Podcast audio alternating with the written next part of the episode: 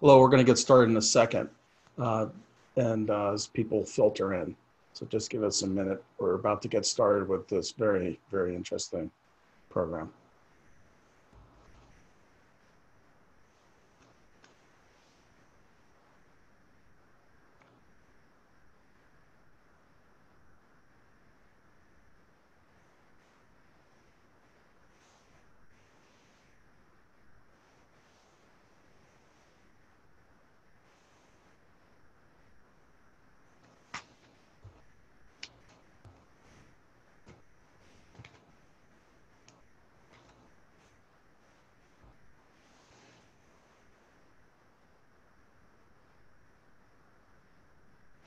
Welcome, and for most of you, good afternoon. I want to uh, uh, invite you to join us this afternoon for a program and a conversation that's been convened by the Center for the Study of Politics and Governance at the Humphrey School of Public Affairs. This is the School of Public Affairs for the University of Minnesota, based in Minneapolis. I'm Larry Jacobs. I'm a faculty at the University of Minnesota's Humphrey School. And I'm also um, director of the center uh, in which the um, Certificate and Election Administration is based. I just want to say a quick word about the Certificate and Election Administration in case you don't know about it. It's a pioneering online program that shares best practices with current election officials. It's also preparing students who are interested in a career in election administration. Um, the certificate's twelve credits. It's taught by prominent leaders in election administration, both in Washington and in states around the country. It's accessible uh, online twenty-four hours a day, so it's quite convenient. Uh, it also has a very strong placement record. Our graduates are getting jobs uh, around the country. And if you're interested in looking into registration, uh, here's the email. Uh, to do it, um, and if it moves too fast, just you can just search for the Certificate in Election Administration and get that information. I want to just quickly mention some of the upcoming classes we have this fall. Um, Amy Wilson, who's uh, a really talented uh, instructor and official in the Colorado Secretary of State's office, will be teaching a survey in election administration. Tammy Patrick, who I think many of you will know, Um, and is highly regarded, uh, will be teaching her course in data analysis for election administration. Very uh, helpful course uh, for officials and for those coming into the field at first. We'll also have a course in introduction to election security. It's part of a concentration that we've built on cyber security and election uh, security. Doug Chapin uh, will be teaching that course. Uh, if you're interested, you can gather the information. I want to also just very quickly mention that we have a program coming up in a few weeks on September first. It will be moderated by Matt Veal at the Bipartisan Policy Center. And it's looking at the challenges of voting in person. It's a lot of conversations of voting by mail. This is a program on the challenges of voting in person and a lot of the progress that's being made around the country. Uh, as we move to today's program, I just want to let you know that we value your participation. It's a big part of today's program and all of our programs. And you'll see at the bottom of the page, there's a Q and A button. Click on that. Give us your question. We're going to get to as many as possible. Um, I want to now uh, welcome and introduce today's moderator, Wendy Underhill. She is Director for Elections and Redistricting at the National Conference Conference of State Legislatures. Thank you very much, Wendy. Well, and I want to uh, say thank you to you. I really appreciate having the opportunity to be here with you today. As I was listening to what you said, I was thinking about your role as an educator, and obviously you're educating the students at the University of Minnesota, but you have a much broader view of what education means to include educating the public, and that is wonderful. And I think that education piece might be, um, follow us through as we go. So uh, I want to introduce our panelists, but before I do that, I just want to say that uh, the topic that's been chosen is such an important one for us. Uh, I'm thinking back at what kinds of questions we were getting in January at the National Conference of State Legislatures. And these would be questions from legislators, legislative staff, and reporters as well. And at that point, it was all about cybersecurity. And I think some people in the election world were getting even a little tired of it, although they put in four years of really hard work to try to make sure that local election officials, state level election officials, and the federal government were all working well together. So that was in the B C times, the before coronavirus. And now we're in the, the P C times, uh, in this case, meaning uh, post-coronavirus. And the conversation is just entirely different than it was before. And it's all about uh, are um, absentee slash mail ballots secure? How do we know that they're secure? Uh, what are the concerns with this? And that's all really good information, and I think we'll touch on some of that, but that's one subset of the whole picture of uh, security for elections. So I'm looking forward to what we will learn from our panelists. Now I'm going to just give you a brief update on who's with us today.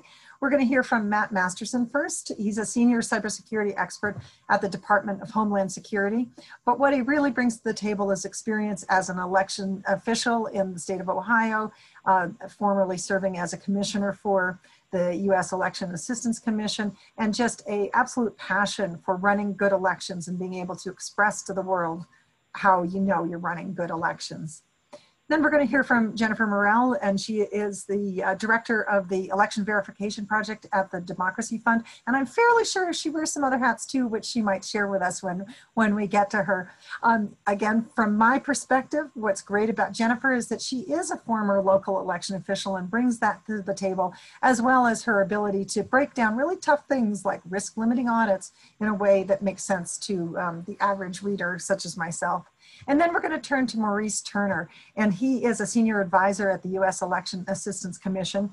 Um, and I would say that the E A C was very lucky indeed when they, when they grabbed him. He's been there maybe, I don't know, eight months, something like that, he'll tell us.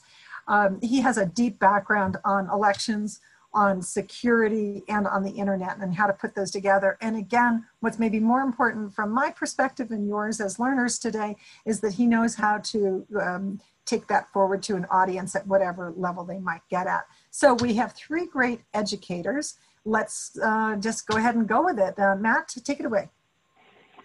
Yeah, Wendy, thank you. And uh, what a pleasure it is to be here with uh, three of my favorite people uh, in elections. Uh, usually we'd be together at conferences, uh, kind of sad not to, but uh, really appreciate Minnesota, Larry, uh, you all allowing me to do this. Uh, I taught a class Uh, for the program uh, last, uh, what was it, last spring, and really, really enjoyed it. Wonderful, wonderful program. Uh, so from uh, my perspective, uh, I lead the election work at the uh, Cybersecurity and Infrastructure Security Agency, or CISA. Uh, it's part of D H S, uh, but we're uh, independent, and our job is to support state and local election officials to manage risk to their systems, uh, to support with information sharing, Uh, and services, and, and I'll talk a little bit about how we're doing that. I, I think Wendy hit the nail on the head. There was uh, pre-COVID and post, uh, I hesitate to say post-COVID, during COVID, D C maybe. Uh, uh, and uh, cybersecurity uh, was at top of mind uh, election officials over the last three years. There's been recent Uh, studies released by the uh, Center for Election Innovation and Research that shows uh, real progress being made Uh, around securing systems. We're seeing two-factor authentication used more widely. We're seeing network uh, segmentation used more, uh, and better information and training happening for state and local election officials. So that's wonderful progress. Uh, I've seen the work put in. We at CISA, as we're out doing support and services, have really seen the improvements made. Doesn't mean we don't have more work to do, and I'll touch a little bit on that, uh, but election officials really deserve credit Uh, for what they've done. And then COVID rolls around, and uh, you know, presidential elections weren't exciting enough. We might as well throw in a pandemic uh, in the midst of this. Uh, and like uh, the election community always does, uh, they put their heads down. They work to understand uh, exactly what needed to be done.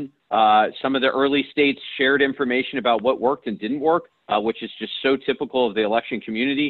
Uh, and, and really, states have Uh, worked with their locals to understand what needs to happen, whether that's expanded absentee voting, uh, whether that's uh, more in-person opportunities, use of arenas or, or fields, uh, drive up or, uh, or curbside voting, uh, innovation abounds as, as election officials work to respond. But those cybersecurity challenges still remain. And in fact, uh, the risk changes as systems change, as processes change. Uh, and so for us at CISA, we've worked really hard to understand how is the risk changed? What, what changes are election officials uh, necessarily needing to make? How can we best support them uh, and, and manage that risk? And then how do we talk about this with the public? How do we engage the American public? Uh, we know that voters uh, often take three or four election cycles to become comfortable with changes, even small changes in the process. Uh, and so election officials have been put in this position, one, to change quickly, which is, is not a typical thing for an election official to have to do. And then two, to, to engage their voters about what those changes are and how to engage the process. Uh, so for us at CISA, uh, first is the, the focus on providing resources and information about managing risk. We recently, last week, issued two risk assessments uh, from working with the election community, with the private sector uh, in elections. One is on election infrastructure risk generally. Uh, the takeaway from that, not surprisingly, uh, is that networked or outward-facing systems, things like election night reporting, voter registration lookup, voter registration data, uh, polling place locators, and general business systems, so just your, your computers that you work at, uh, are the, uh, the most at risk, in part because of attack surface, uh, in part because of the type of data that's available and the interest there. Certainly websites uh, remain in play. Uh, and then voting systems, which get, which get talked about a lot, are high-impact uh, assets. Uh, but what we've seen is a move towards more auditability across the states. Uh, ninety-two plus percent of votes cast in this upcoming election will have an auditable record. So how do we focus on doing good, efficient audits? And, and that's something Jennifer uh, will touch on and has really led the way on. Uh, second is we released a risk assessment specifically around absentee by mail voting, uh, really focused on what changes are happening in the community. These changes are happening quickly, uh, and, and where is risk being introduced? Uh, and what we found is, first of all, Uh, absentee by mail voting doesn't increase the risk in our assessment. Uh, it just shifts the risk to different areas. Uh, and, and those areas are first and foremost uh, management of third-party providers. As election officials are quickly responding uh, to COVID, uh, they're bringing in uh, mailhouse vendors and processing and central count scanners and all of those things uh, that they wouldn't have necessarily had if they weren't a high mail-in state. So Colorado, Oregon, Washington already had all of this. Uh, but for states that are really ramping up, uh, you may have more third parties involved. How are you managing those vendors? What are their accesses? What data do they get? How are you controlling that? How are you understanding the integrity of that data? The second is uh, voter registration data, which was already primary importance, uh, really takes on enhanced importance uh, in an absentee or vote by mail environment. That's what we use both to send ballots and to validate ballots when they come back. So really that ability to monitor your voter registration system, that ability to track and understand if there are anomalies, and then to recover if something happens, right? Having backups, exercising those backups, and responding really becomes critical. And then third is really around messaging to the public, helping them understand what are their options, how does the process work, Uh, and really uh, engaging them publicly uh, so that they know uh, both how they can be involved in the process, but also uh, what steps election officials take to ensure uh, that the process is secure. So uh, in the end, I think all of our goal, and, and the other panelists talk about it, all of our goal is really uh, to, to have a process that, that supports a voter uh, that is first prepared, that has the information they need. Am I registered? What's on my ballot? Uh, how do I interact with the process? Second, a patient voter, a voter that understands that things are changing, that it may take time to get your ballot, may take time to return the ballot. Election night results may not be as complete as, as, uh, as is typical, uh, but remain patient. The process uh, remains secure and, and interact. And then participating voter. We know we need poll workers. Uh, we know uh, that COVID has uh, really challenged us to, to do that outreach. Uh, and so taking advantage of the, your opportunity, because we run elections at the state and local level, to engage as a poll worker, an election worker, to watch pre-election testing, to participate, because it's the way you can really best understand the process, have confidence, and serve your community. So I'll wrap up on that uh, and just appreciate this panel so much. Well, Matt, one thing that comes to my mind is that this is a new definition of participatory democracy. It's not just voting, it's um, paying attention in advance, watching the pre-election activities, and serving. And uh, if we could just everybody say, please encourage everyone to serve as a poll worker, that would be great. Uh, we do have one question that's specific for you, so I think I'll go ahead and ask it while I've got you here. And that is that the um, Ohio Secretary of State uh, has indicated that uh, drop boxes will be available in one location in each county. And do you have any comments, any thoughts? This comes from Tom. Yeah, obviously aware of that. Uh, we at CISA, working with Jennifer and others, have, have worked on guidance about securing and implementing drop boxes. Certainly encourage election officials that are that are looking at uh, the possibility of using drop boxes to check out the resources. It's CISA, C I S A dot gov, Protect twenty twenty. Uh, the resources are right there. Uh, but uh, each state's making decisions about what they need to do, uh, what their laws allow, and, and uh, we just want to be able to support and meet them where they are. Got it. Thank you. Um, with that, uh, let's uh, shift from Matt to Jennifer. Are you ready to go? I am, Wendy. Thank you so much. It's exciting to be here. Uh, and thanks for mentioning my uh, focus and my commitment to uh, post-election audits, especially risk limiting audits. Uh, that hasn't changed, but it has shifted a little bit. So uh, I've actually taken a step back and have spent time over the last few months, uh, as you mentioned, wearing some other hats, supporting state and local officials who are experience, experiencing really dynamic change, as we've seen, uh, both, the way, both around the way they administer in-person voting, as well as this expanded growth in vote by mail, and really thinking about uh, what's critical uh, to building trust and assurance that an election was conducted correctly, and what really is the foundation of good audits. And what it's led me to are three sort of specific things that I hope we'll have an opportunity maybe to talk more about uh, today. First of all, I love the teaser for this panel. Uh, good elections are secure elections. So uh, I would say good elections and secure elections start with well-documented procedures. And I think that those are especially critical uh, if you're experiencing that significant change or a significant shift in the way that you conduct your election. Uh, vote by mail is a great example. And just having something in your head really isn't good enough.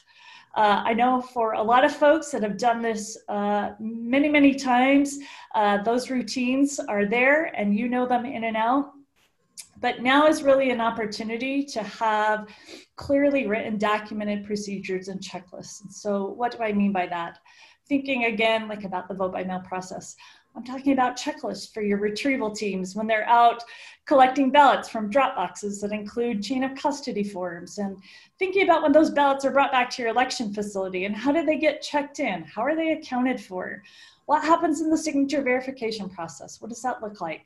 How do you account for ballots when they're rejected for a signature discrepancy or a missing signature? And those that are moved forward to be opened.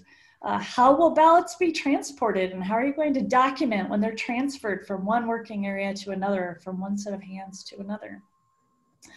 Um, what is the physical process for verifying uh, the number of ballot cards once they've been opened and extracted before they're sent to be scanned?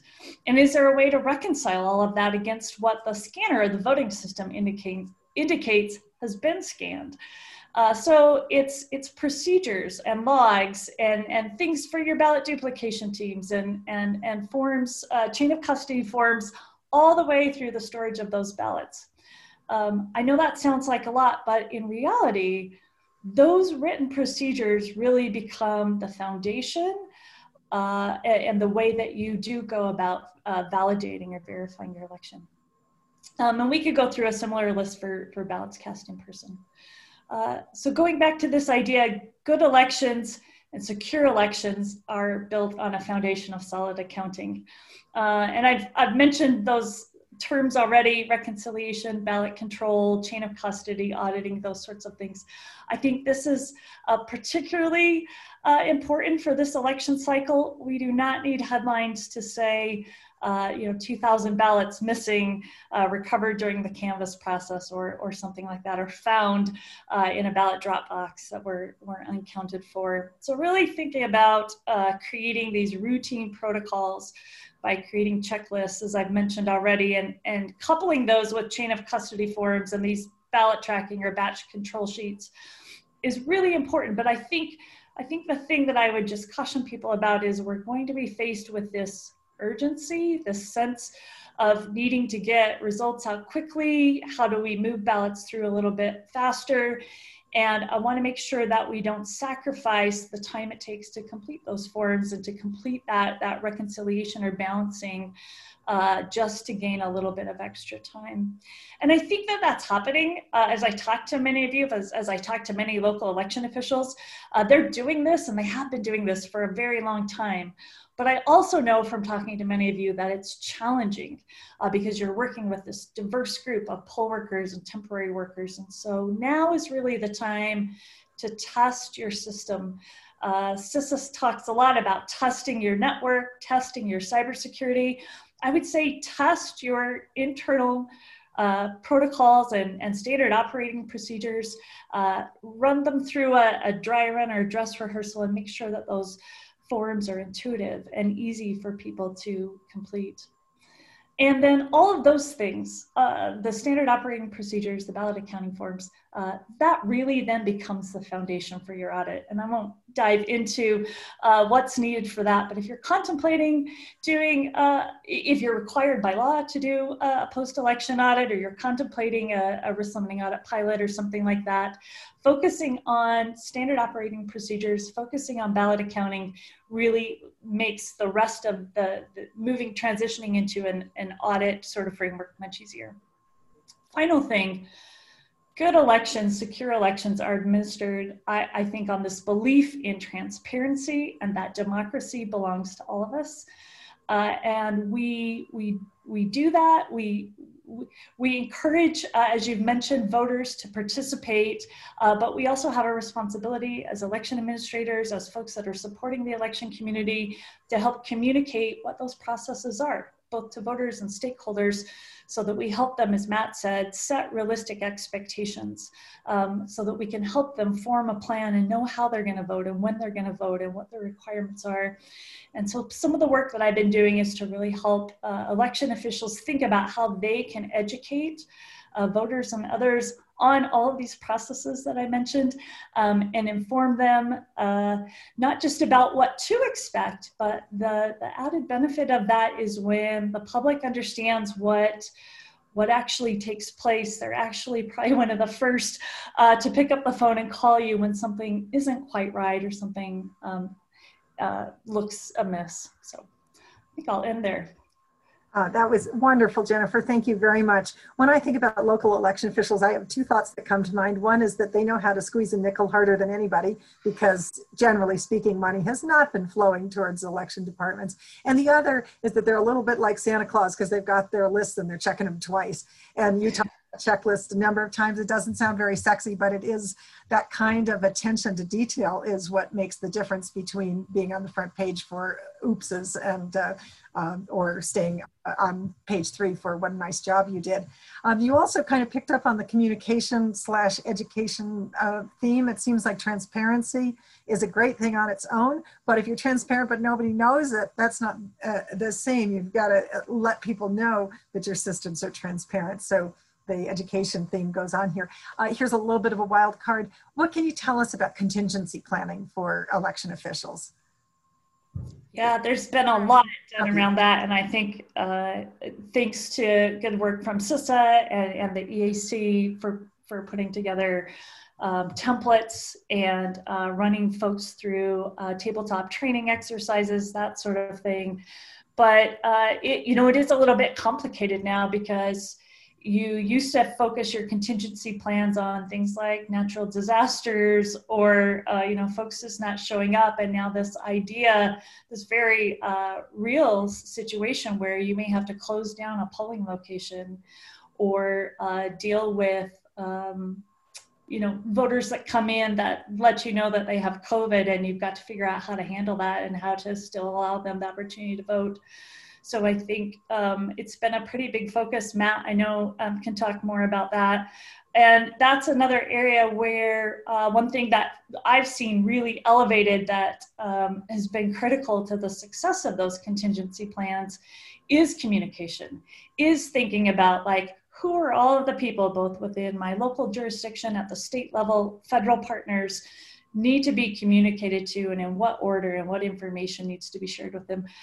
I think, Wendy, one of the remarkable things that's happening is that we're realizing that successful elections don't happen in a bubble, and it takes a lot of collaboration and a lot of work among a lot of different entities and expertise uh, to make all of this work really well.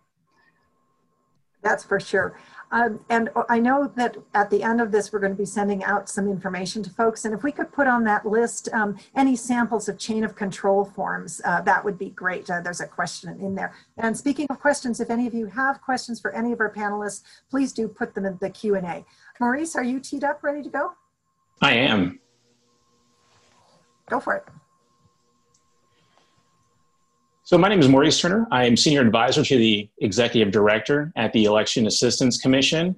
Uh, our goal is really to act as a clearinghouse to make sure that state and local officials have all of the information and resources that they need to conduct their elections, to make sure that they're accessible, secure, and also usable and accountable.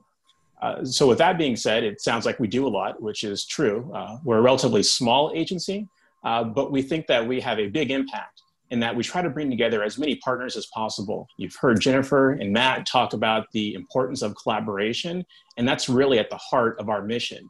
Uh, most recently, uh, in talking about COVID nineteen response, uh, states were provided with grant funding, about four hundred million dollars in March. And so one of our main goals over the past few months has been to help get that money to states to make sure that they can respond uh, to the pandemic.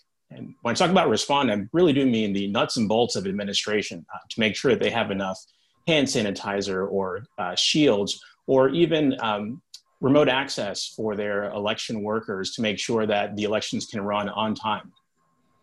So part of that includes uh, bringing that information back to the E A C so that we can help distribute those best practices to the other election officials, help share that learning. And, and that's why I talk about the importance of collaboration. Uh, elections are run different ways all across the country, and that's uh, part of the benefit, but also part of the challenge. Uh, jurisdictions vary in size from a couple of hundred voters to millions of voters. And so it's hard to say that one particular solution is going to work the same way for everyone. Uh, there are obviously laws that are in place, different resources uh, that are available that would change how a local election official might be able to take a best practice and bring it down uh, to their day-to-day operations. So uh, we've talked about sort of what we've done in COVID response, uh, but taking a step back, uh, the A C's role is also to make sure that we're collecting data from a more of a historical point of view. Uh, we have our EVES study, that's the uh, Election Administration uh, and Voting Survey, to take county level data and surface that and really get to the root of how are elections being run uh, across the country. And that's the data that you often hear referenced in news stories or other research projects. So we take that role very seriously uh, to make sure that on a regular basis, we're conducting this study, uh, as it's stated in HAVA, Help America Vote Act, so that we can notice the trends that are going along in election administration. Uh, I always think it's funny when people talk about uh, their election traditions and, and trying to keep things the same. Uh, but if we look back, election administration has been uh, vibrant and innovative uh, for decades now. Uh, elections are, are almost nothing like they were even just a few years ago. If we're talking about the arc of going uh, from primarily paper-based uh, ballots to then shifting over to uh, D R Es and B M Ds, uh, and, and then back to having the, the paper audit trail. So there's been constant change. Uh, voters can now register online. Uh, through a, a number of different portals. Uh, and now we're starting to see ballot tracking. Uh, so if someone actually mails in their ballot, um, in some jurisdictions they may be able to track the progress to make sure that it's received um, and that it's being counted or adjudicated. So I think that uh, with all these new technologies that are coming into play, it's important that election officials have some place where they can go, some place where they can uh, trust the people and the information they're getting so that they can learn these best practices and put them into use. Because one thing I've heard consistently is that we're never taking anything off of the plates of election officials. They seem to be getting more work uh, all the time, uh, but nothing is really coming off of their plate. Uh, so whether it's COVID or, or cybersecurity um, or power outages or poll workers, uh, they need to be as flexible uh, as possible and as prepared as possible to make sure that voters can access the ballot and trust in the results. Well, Maurice, that was great. Um, uh, I want to say that the data that's kept at the um, uh, Election Assistance Commission is really quite remarkable. It was a heavy lift when it got designed, and every two years it just gets better and better. Uh, and I love the fact that our data that we do and your data often are in great alignment, not always. Um, could you talk to us just a little bit about um, the misinformation, disinformation side of things? That's a little different than the cybersecurity. It's a little different than the vote counting, um, and it's a little outside the envelope, but, but share with us what you can on that, please. Certainly. Misinformation has been a threat to elections uh, for quite a while, uh, but it's now just coming to the surface. It's definitely been accelerated in terms of its reach and efficacy um, with the popularity of social media platforms especially. So the concern is that, especially in twenty twenty, uh, where we're having so many legitimate changes to the way that our elections are being run, whether it's a temporary response to COVID or it's a permanent change uh, in speaking about those uh, more innovative ways of reaching voters, whether that be uh, through uh, voter registration online um, or tracing those ballots. So it's incumbent on election officials to make sure that their voters know that the local election officials are a source of trusted information, but more importantly, uh, to help educate those voters. As Matt said, you know, being prepared and, and patient uh, is something that all voters can do. So taking a, a moment to think about that post that you're, you're sharing or that tweet that you're, you're retweeting, uh, you know, really can mean the difference between those uh, misinformation messages uh, going viral and impacting more people or stopping with you. Um, that's why the social media platforms are working uh, at multiple levels of government uh, to engage with state, local, and federal partners to help identify uh, those kinds of messages and, more importantly, stop the spread of those messages. Uh, we have seen uh, in recent months, even recent weeks, how uh, the social media platforms are stopping the spread very quickly um, and very aggressively um, when they are being notified that there is misinformation going out, whether it be about COVID or about elections. And so we definitely appreciate uh, that level of collaboration and helping to make sure that not only the voters uh, don't see those misinformation messages, but that they also get Uh, accurate information uh, up front. I believe it was uh, Facebook just uh, yesterday or today uh, announced their new voter information portal to help surface information about where people can go for election information and even how they can vote and register to become poll workers. Well, excellent. Thank you. Um, uh, so we're, we keep coming back to this question about messaging, and, and you just shared with us. Uh, Jennifer and Matt, would you also uh, just give us a hint on what you think good messaging would be for uh, local election officials to be getting out to the public? And Matt, I know you touched on it, but let's just have a couple of concrete things. Is this about Facebook? Is this about um, posters? Is this about uh, getting in touch with your local reporters at your local newspaper? What's the way that local election officials can get their message out? Oh, I'll go to Matt first. Jen, Jennifer. Oh, yep, I'll go. I just didn't want to say, I wanted to give Jen a chance. Uh, yeah, really excellent question. Uh, and, and the first uh, part of this is, is to be transparent with your voters about the changes in the process. When you know uh, there are changes, when decisions are, are made around uh, how folks can vote, what options are, uh, polling places, things like that, uh, making sure that it's sung, uh, pushed out loud and clear. Uh, I think the biggest challenge here, frankly, election officials do a very good job of doing this. In my experience, uh, it's, is their microphone loud enough? How do, how do we amplify their voice as a trusted uh, voice of this type of information, uh, whether it's through local, local news, national news? Uh, again, uh, Maurice touched on Facebook's announcement, uh, making sure Facebook, when they're sharing information, is getting it directly from state and local officials. Uh, so it's up to date and accurate, I think, is, is really, really critical uh, so that voters can engage with that information. And again, uh, in, a, in an environment where we know adversaries are trying to undermine confidence in the process, right, uh, where we know that's, that's part of the goals here.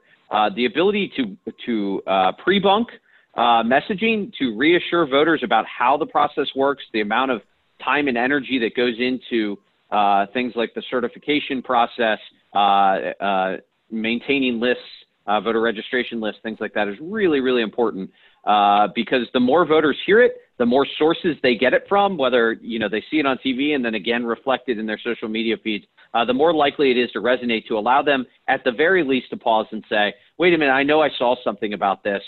I think my state or local election official has some information about that, right? Uh, and so at CISA, we've been very focused. Uh, we have uh, a, an entire initiative around countering foreign influence on this. Uh, and so we have products, uh, everything from uh, a product around how does disinformation take hold and spread. Uh, it's called our, our War on Pineapple product. So it takes the divisive issue of pineapple on pizza uh, and, and uses that to show how Uh, divisive issue is targeted at the American public and, and can be spread. Uh, the answer is pineapple does not belong on pizza. Uh, anyone that answers otherwise is supporting the adversaries uh, in that mission. But uh, we also have uh, really simple flyers and even toolkits, state, local uh, toolkits that say, here's how to talk to groups about uh, disinformation, uh, to encourage them to read beyond the headline, to encourage them to think before they link to something on their own social media accounts, to check sources of information. Um, and the purpose of this toolkit is because we recognize we're not uh, the, the best voice in many instances. It is that state or local official talking to your local Rotary Club or, or your local Urban League or, or uh, you know, N L E O and folks like that. And so uh, if you go to C I S A dot gov uh, under Countering Inf- Foreign Influence, Uh, you'll see these toolkits and these flyers available. Uh, we have seen state and local officials take and use them in so many creative ways already, including just sharing them with the library and having information up at local libraries, uh, which before COVID uh, would have been uh, an effective uh, uh, approach. So uh, anything we could do to help support that, we're going to roll out uh, information. And, and the key here is anticipating where the election cycle is headed. So we know uh, the key dates, we know registration deadlines leading to absentee ballot deadlines, leading to uh, election day and certification, getting out in front of those uh, and messaging it to the people. And we also know from research from Dana Chisnell and others that voters most want to know what's on my ballot, how do I vote, uh, and, and then how do I know my vote will be counted as cast, right? So, so messaging, that's so critical. Well, yes. Oh, go ahead, go ahead, go ahead, Jennifer. Your turn. I was going to say, I Matt really covered it, and I agree with just about everything he said, except that pineapple should be on pizza. Um, that's how they. Yeah, that's think, how they win, Jennifer. That's how they win. So, I think when we think about voter communication and outreach, we need to think both uh, the pre-election period, which Matt went into a lot of detail about. Uh, we also have a resource uh, on the website for uh, my group, the elections group. It's called Managing Expectations in twenty twenty. It lists a number of strategies uh, that can help you focus on all of those things that Matt mentioned. And I think that that website's going out with information. So you, you don't worry about writing it down. Um, but I also think like starting now is a good time to start thinking about how you're going to handle your results reporting. And I think it needs to be more than just putting up results, but really giving people a sense of what you're reporting, being specific about how many votes were cast and what proportion of those are mail ballots, in-person ballots, provisional ballots, what's been reported, what is still to be reported, and then maybe even thinking about putting it in context with what you saw in twenty sixteen. So I think as we start to think about slower results reporting, helping voters see, uh, you know, for this election, we've, we've um, this number of ballots has been cast by mail as compared to twenty sixteen, when maybe it was two percent. This year, it's eight, we're looking at eighty percent, just so that you start to set some, some expectations, um, I think is going to be really, really critical, just, just to helping uh, them, your stakeholders, your media, everybody sort of understand what is the picture of what we're looking at um, as we roll through these next few weeks towards uh, canvas and certification. Great. Um, we have lots and lots of really good questions in the uh, Q and A, so you can keep them rolling. I'm just going to um, uh, proceed with them. Um, uh, Carol asked, um, because we're on the topic of messaging, uh, what can we do to provide consistent messaging to the public about the security of voting by mail? So now where it's a specific message, whereas before it was a more general message. Um, and uh, Maurice, I'm going to go to you first just because you've been silent for a moment. And then if the other two of you want to pop in, raise your hand or something, and I'll have you pop in too. Well, I think that's an excellent question because I have an excellent answer for it. Uh, we can just look at the data. Uh, we can take a look at the at the data that's collected about um, the number of ballots that go out, the number of ballots that come back, um, and even the adjudication process. So I think uh, drilling down into the local level data is a great way to show Uh, the risks associated um, with voting by mail or by absentee, um, or mail-in voting. Um, and then, you know, what's the actual harm that occurs if we're talking about a handful of ballots, um, you know, out of thousands or tens of thousands that are cast? I'd say that's a fairly low-risk way uh, to vote. And I think, you know, you also look at the other side of the coin, which is, you know, what are the risks that are associated with in-person voting? And so I think having that data available is a great way to get down to the level of detail you need to in order to, uh, as an election official, um, make an assessment of what works best. Um, but then also, as Jennifer said, um, be able to communicate that message out and, and tell that story at the local level. It's not just using national numbers or even state level no numbers, but uh, use the local numbers to tell that story. Got it. Um, Matt and Jennifer, want to add anything on messaging on voting by mail? The only thing I would add is that I think each specific threat deserves its own uh, specific response in terms of the security measures that are in place, the testing that happens, the verification that happens, what those guardrails are. And I don't know, I don't think we really have time to go into that in this conversation, but I think you need to think about if it's, if, if the allegation is flooding the jurisdiction with counterfeit ballots, there's a definite list of things and protocols that are in place that would prevent that from happening. If it's people fraudulently casting multiple ballots, there are definitely some security measures and protocols that are in place to, to help prevent that and mitigate that. So I think you need to be uh, specific, not just about the threat, but about what what the layers of security. And that's the key thing. It's not just a single thing, right? But there are multiple layers of security uh, to, to secure each one of those elements. And Matt, before you jump in, let me add two more questions from other people that were about um, voting by mail. Bill asked, with the increase in absentee mail ballots, do you feel that states and municipalities have the tools to handle it? And then um, Patty asked another question. She lives in a in Washington, where they uh, send a ballot to everyone. She says, is all mail voting being considered for other states, either just in the, the moment of the pandemic and beyond that? And, and so if you can address either or both of those, that'd be great. Yeah, I'll do my best. I appreciate it. Uh, first, on the, the question of how uh, all mail voting or the, or the response, what we've seen is uh, there were already uh, five states uh, that do this, uh, Washington, Oregon, uh, Utah, uh, Colorado, and Hawaii. Uh, we have seen California, Vermont, and Montana uh, also head that direction. At this point, uh, we're in August. I, I think most states are, are finalizing uh, their approach. And what we're seeing, just generally speaking as a trend, is, is that uh, in states where uh, no excuse is required, they're finding ways to either engage the public to talk to them about how to request an absentee ballot or mailing absentee ballot applications. We've seen a couple of states do that. Uh, in states where vote by mail, uh, you require an excuse, we've seen several states say COVID counts as that excuse. Here's how to interact with the process. Uh, and so what you see is states responding uh, by using the tools available to them already, either through the law uh, or their processes, in order to uh, engage voters to say, you know, this is an option for you, and here's how that option can be used in our state. Right. Uh, and so uh, our goal uh, at CISA has been to understand how states are doing that uh, and then engage uh, in conversations with them about how we could best support them. So uh, uh, on our website, uh, we have, uh, having worked with the E A C uh, and state and local election officials in the private sector, information on uh, ways to manage the outgoing mail process, ways to manage the incoming mail process, ways to secure your staff Uh, in these environments, right? You, you're going to need people uh, to do this. And, and to the question about tools, do they have the tools?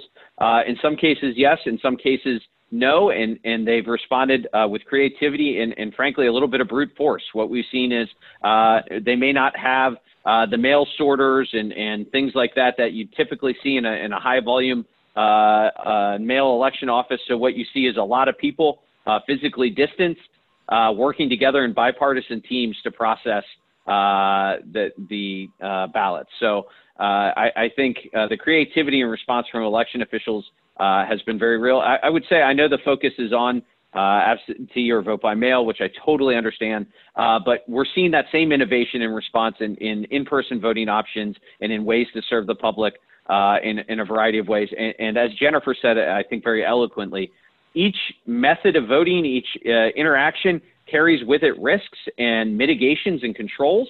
Uh, and so understanding what you're implementing and how to implement those controls to ensure security, and then being transparent about it, right? Then talking about it and sharing with the public uh, what you've implement, implemented and how you've done it uh, is really, really important uh, as changes are made, because very naturally people are going to have questions, uh, and, and that ability to engage and be open about Uh, the changes you're making and how you're securing it is really, really critical. The, the other thing I'll note, and election officials have done this very well, is, is vote by mail uh, or, or absentee voting. Uh, many people think ballot goes out, ballot's mailed back. What we know from many states is uh, ballots are dropped back off at the local election office, ballots are dropped off in other places. And so understanding those options helps to mitigate some of that anxiety around the process. Okay, if I can't get it in the mail, what are my other choices?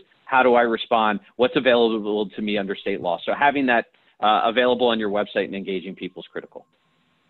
Uh, great. I want to move on to the U S Postal Service because we've got several questions, and I'd like to share them all and then ask each of you to respond.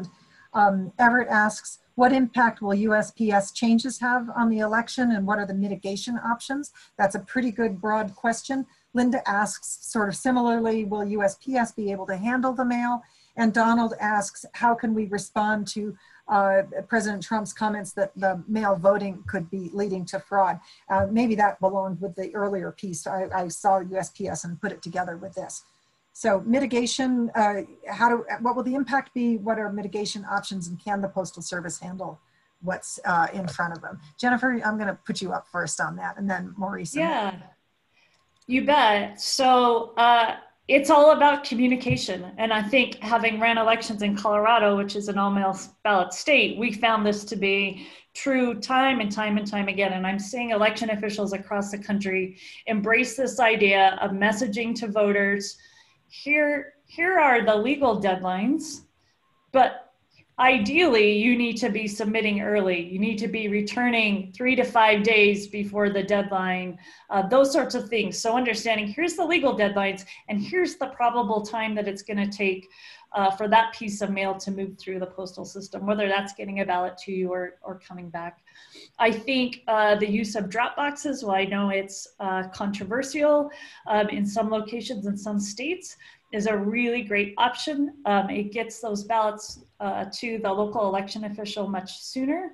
Um, it allows them to start processing them sooner. Again, there are certainly ways to secure those um, and communicate those to voters. So especially in communities where there uh, maybe already was mistrust of the postal system, and now it's just um, grown because of the things that we've seen in the news, having some alternative, I think, is uh, really important. And we should, you know, be very thoughtful about uh, politicizing uh, that as a, as a way to return ballots. Right, and I think I said Maurice next. Yeah, so E A C has been working with partners uh, since the beginning of the COVID nineteen pandemic, uh, working with a joint working group to get out specific documents around uh, expecting increased uh, you know, ballots by mail and the considerations that come along with that, uh, hosting roundtable discussions where we get to the details of uh, talking about things like, well, what's the lead time on the manufacturing of equipment that can do high-speed uh, sorting and scanning uh, of ballots, and what are the considerations that are necessary if, if those aren't necessarily available uh, to a jurisdiction in time for the November election. Um, but also, we provide uh, toolkits through uh, you know, partnering with uh, election mail dot org, uh, again, getting into those nitty-gritty administration level details uh, to make sure that election officials know that there are options, best practices that are available to them uh, in terms of designing their ballots, uh, designing their return envelopes, uh, to make sure that uh, the Postal Service uh, can uh, collect and, and sort and route those particular uh, pieces of mail uh, uh, in a particular way. And, and so I think that those are things that election Election officials who uh, may not have as much experience with vote by mail are certainly uh, encouraged to look into and, and consider, um, because you know, if you have states like Oregon or Washington that are accustomed to doing high volumes of mail, uh, you know, then they're going to be business as usual, basically. Um, but other jurisdictions, they may only uh, be used to having Uh, mail coming in in terms of single digit numbers. And so even just a doubling of that volume uh, puts a lot of pressure on the system. And then they still have to run uh, their in-person polling places with the expectation that uh, they don't quite know how many people to expect, uh, you know, to show up in person, or how many people are going to be mailing in their ballot instead. Uh, so they're in essence running, uh, you know, two elections at once. Got it. Um, Matt, do you want to jump in? No, I think they covered it perfectly. We can we can get other questions. Great, because I've got another question for you. Um, why has election security always been a local or state issue and responsibility as opposed to a central one? Would it change? If it were a national effort, uh, would that help with financial and legal disparities between the states? Yeah, I absolutely love this question. So thank you. Thank you for whoever asked it.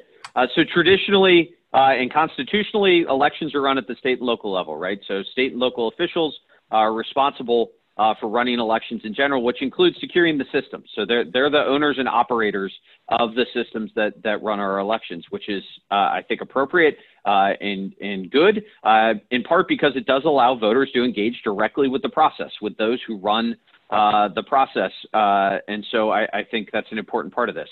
Uh, what changed is twenty sixteen happened.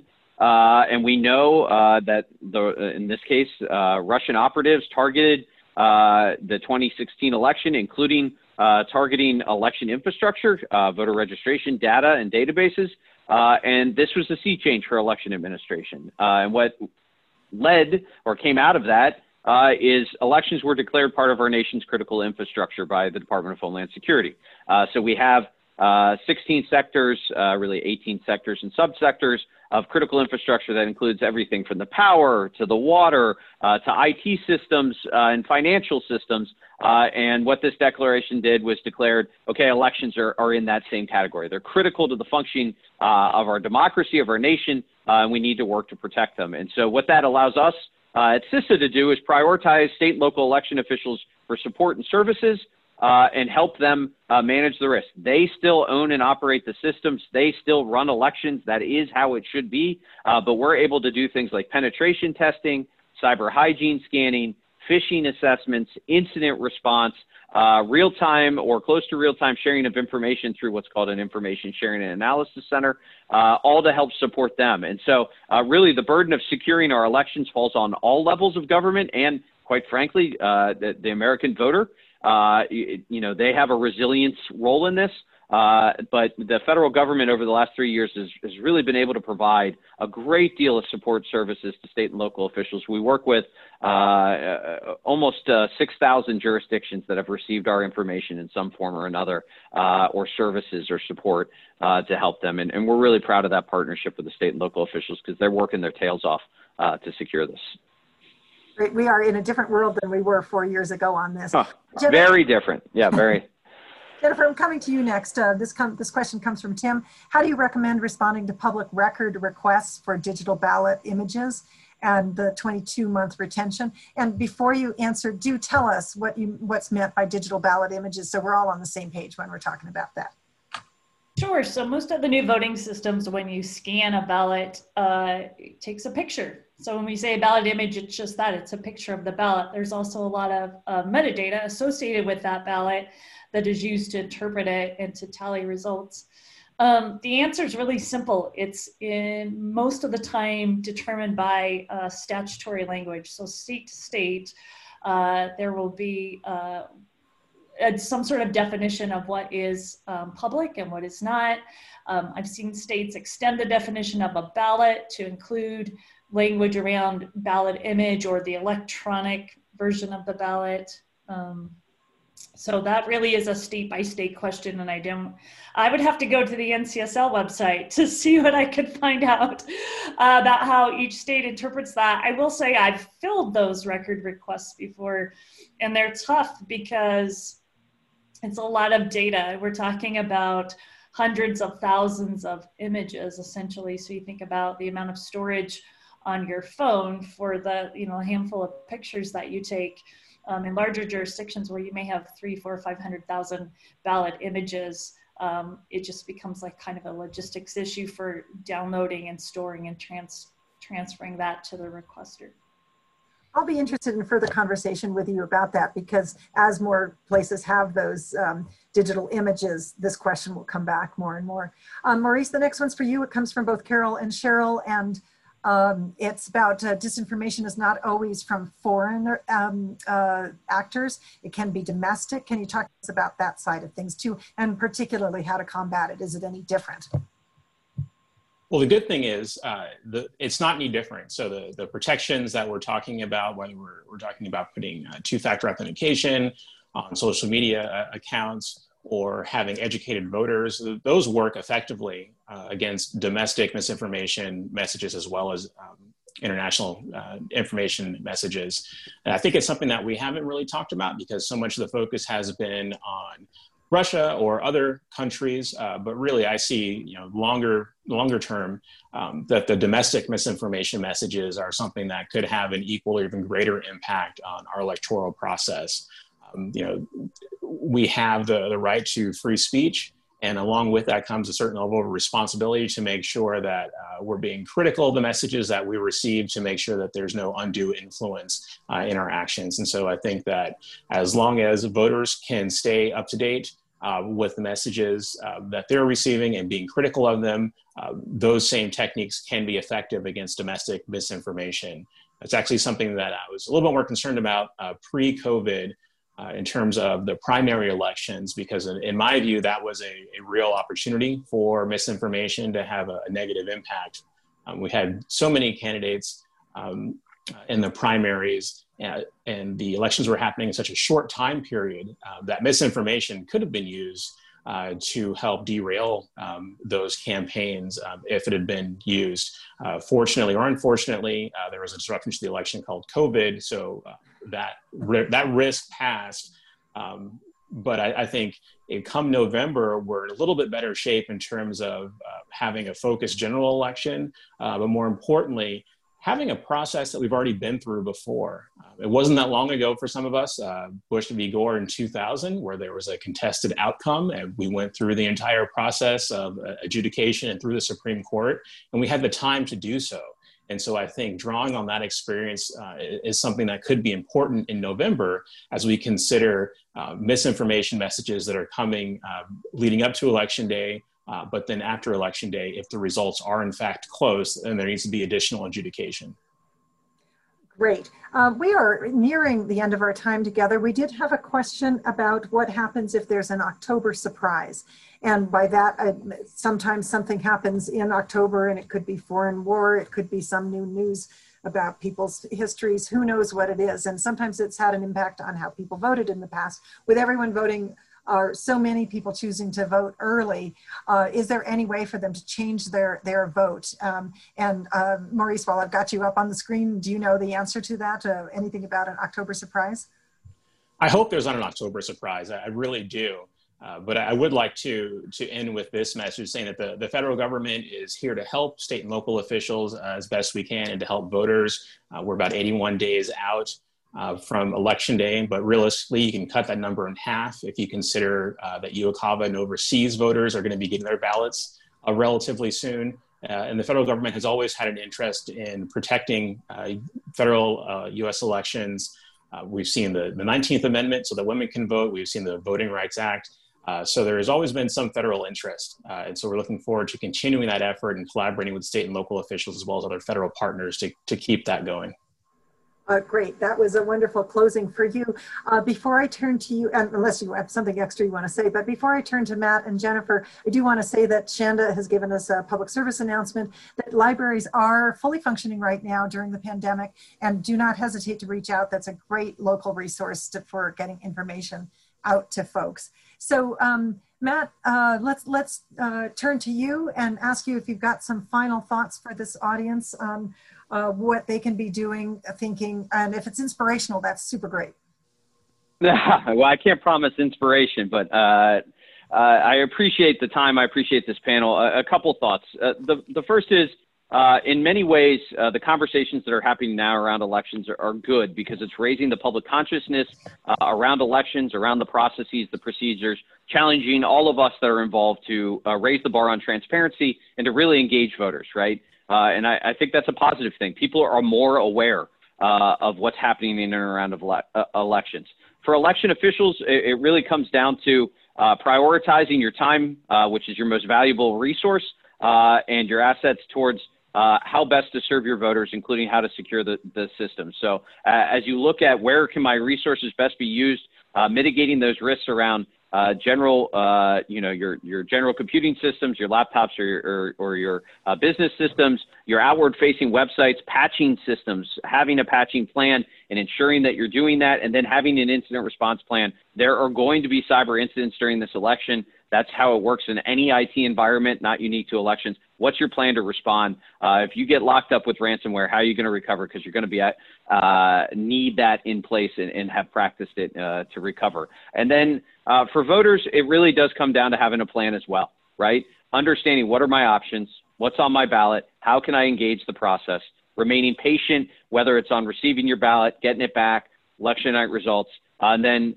uh, really participating. two hundred fifty thousand, five hundred thousand uh, poll workers are needed nationwide, somewhere in that range. And there's good work being done by the E A C, nonprofit sectors. If you're healthy, if you feel safe to be an election worker, or you feel like you could serve, it is an incredible way to serve your community, particularly right now, particularly in the midst of, midst of COVID. The reality is for most states, in-person voting is going to be the most common form or, or the way that most voters choose to interact with the process. We need poll workers. We need polling places. Uh, so please be uh, engaged with the process. And thank you. Love it. That was great. Jennifer, um, thirty seconds of inspiration for us, and then I'm going to turn it back.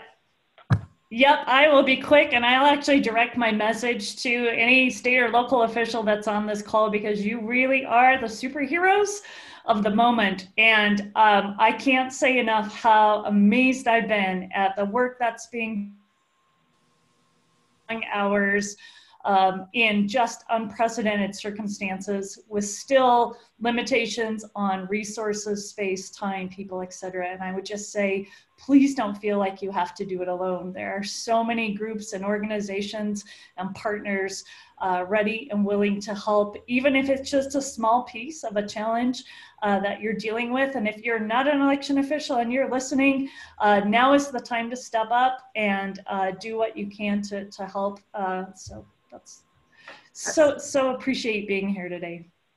Well, I am indeed inspired hearing about the uh, amazing work that you all are doing. And I thank you all for being with us as panelists. And I thank everyone who's on the line for sticking with us. Those were great questions. I'm sorry I didn't get to all of them. It was just so much to pack in. So Larry, that's a message for you. Keep doing it.